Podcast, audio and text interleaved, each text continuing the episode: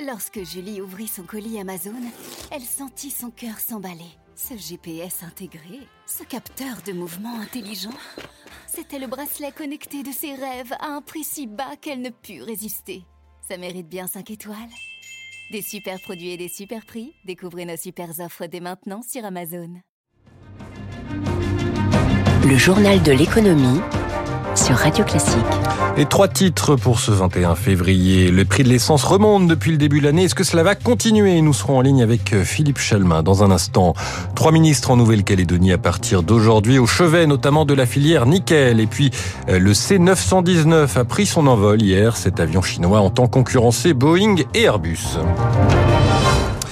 Vous l'avez peut-être euh, remarqué si vous avez pris la voiture pour partir en vacances ces derniers jours. Les prix à la pompe sont repartis euh, à la hausse depuis le début de l'année. Euh, plus 4 centimes en un mois pour le samplon 98, 7 centimes pour le gazole. Alors nous sommes en ligne avec Philippe Chalmin, professeur à Paris-Dauphine, président du cercle Cyclope. Bonjour. Bonjour. Est-ce que les, les prix vont continuer à augmenter? Normalement non. La prévision de Cyclope, d'ailleurs, pour euh, le prix moyen du pétrole en 2024 est de 80 dollars le baril. En réalité, on va probablement fluctuer tout au long de l'année, au hasard des contraintes géopolitiques, entre 70 et 90 dollars. Là, on paye probablement quand même un petit peu euh, les tensions en mer Rouge, euh, les quelques tensions aussi autour du détroit d'Ormuz. Donc, euh, bon, il suffit d'une petite excitation pour qu'on prenne un ou deux dollars. Ça ne va pas très très loin. Surtout que, normalement, on est sur un marché qui va être excédentaire en 2024, en ce sens que la demande de pétrole croîtrait moins que l'augmentation de la production en provenance de ce qu'on appelle les NOPEP, c'est-à-dire États-Unis, Brésil, Guyana pour l'essentiel. Alors Bercy a annoncé qu'il n'y aurait pas cette année de chèque carburant pour ceux qui utilisent leur voiture pour aller travailler. Ça représente, ça représente 600 millions d'euros d'économie. Est-ce que c'est finalement logique vu le contexte?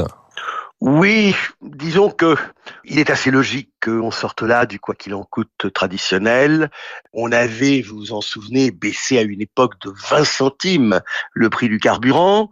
L'histoire du chèque des 100 euros finalement, il a été assez peu ressenti euh, dans la mesure où c'était quand même assez complexe à mettre en œuvre. Et puis, euh, finalement, ça ne changeait pas véritablement la face du monde.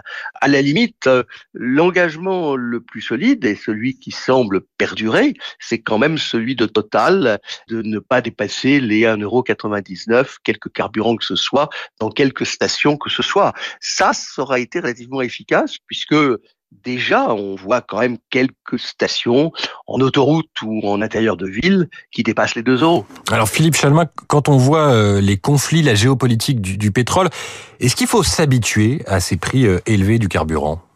Ah bah ça c'est l'interrogation majeure. Hein. La mer Rouge, je pense que là on en a vu euh, l'essentiel des conséquences, mais un surcroît de tension avec l'Iran pourrait à ce moment-là avoir des conséquences relativement fortes. Néanmoins, j'aurais tendance à dire que des tensions géopolitiques, il y en, il y en aura, mais les principaux intéressés ont trop besoin de leurs ressources en pétrole pour ne pas pousser le bouchon trop loin. Qu'il s'agisse de l'Iran, qu'il s'agisse de la Russie, on verra ce qui va arriver au Venezuela, bien entendu, mais globalement, il me semble que euh, il faudrait vraiment une aggravation considérable des tensions géopolitiques pour que le pétrole puisse éventuellement franchir à nouveau la barre symbolique des 100 dollars le baril. Euh, merci Philippe Chalmin, président du Cercle Cyclope et professeur à Paris-Dauphine.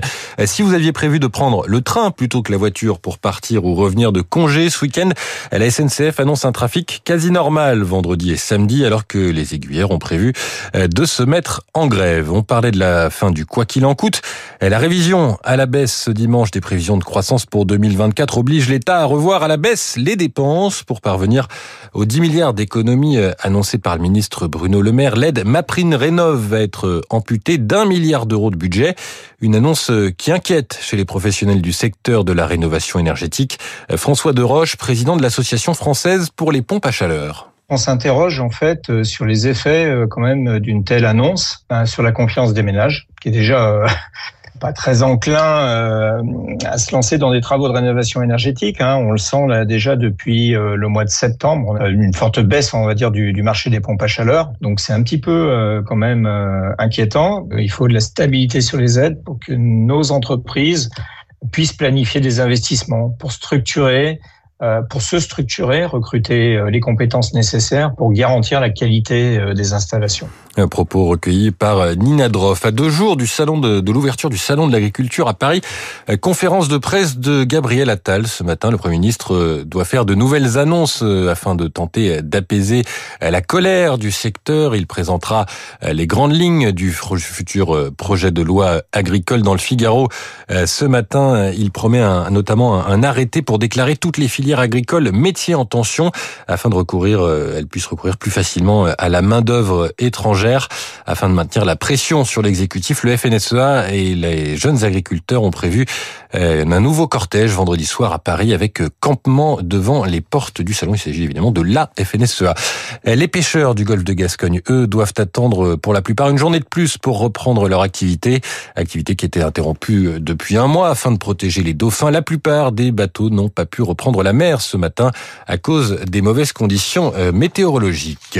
6h55, trois membres du gouvernement en visite pour trois jours en Nouvelle-Calédonie à partir de ce mercredi. Marie Guévenoux, nouvelle ministre déléguée aux Outre-mer, accompagnée par ses collègues de l'Intérieur et de la Justice, Gérald Darmanin et Éric Dupont-Moretti. Les dossiers épineux ne manquent pas, parmi lesquels celui du nickel. L'archipel abrite 7 à 10% des réserves mondiales de ce minerai stratégique pour la construction de batteries automobiles. Mais la semaine dernière, le groupe suisse Glencore a mis à l'arrêt l'usine dite du Nord. Elle cherche désormais un repreneur. Zoé c'est donc toute la filière locale qui est au bord de la faillite. Sur les trois usines de nickel qui font vivre l'archipel, une seule pour l'instant est mise en sommeil. Mais les deux autres font face aux mêmes difficultés, souligne Olivier Sudry.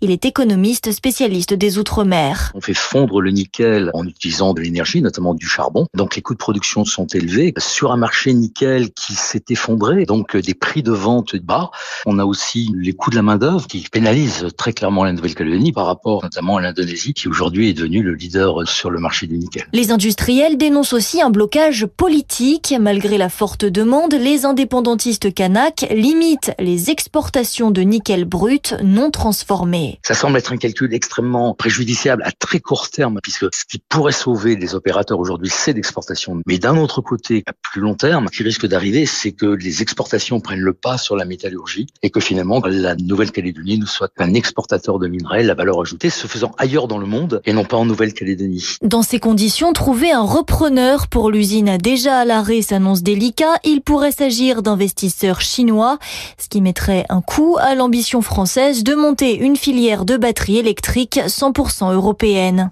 Zoé Pallier, on parlait des investissements chinois. La Chine a présenté hier son plus gros avion de transport de passagers au Salon euh, international de Singapour. Après le A de Airbus et le B de Boeing, il va falloir s'habituer au C de Comac, livré blanche, verte et bleu marine pour ce C919. Euh, pour l'instant, un avion qui effectue seulement des vols régionaux, mais à plus long terme, Céline Cajoulis, il espère voler des parts de marché aux deux géants occidentaux. Avec ses faux airs d'Airbus, le C919 est un monocouloir qui permet d'accueillir jusqu'à 192 passagers avec un rayon d'action de plus de 5500 km et il se place clairement comme un concurrent de l'A320 Neo et du 737 MAX. Le moyen courrier est d'ailleurs le segment qui compte le plus de ventes au monde. Pour l'instant, l'avion est uniquement homologué pour voler en Chine, ce qui représente tout de même un cinquième du marché mondial de l'aéronautique. Aucune grande compagnie mondiale n'a encore passé commande, mais il est à parier que dans la prochaine décennie, il n'y aura pas que des compagnies chinoises qui l'exploiteront, même si on ne connaît ni son prix ni le niveau de commande passé. Le directeur d'Airbus Commercial qui a vu l'avion dit qu'il a été surpris par la qualité de l'appareil, proche des standards mondiaux. Un avion qui est quand même construit à 40% grâce à des composants fournis par les pays occidentaux.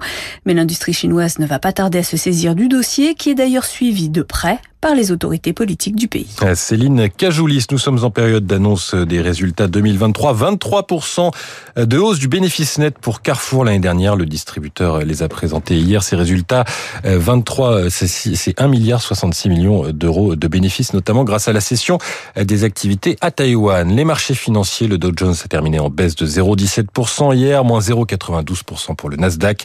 Le CAC 40 a en revanche atteint un nouveau record, près de 7800 points portés notamment par Air Liquide. À Tokyo, le Nikkei est actuellement en baisse de 0,33%.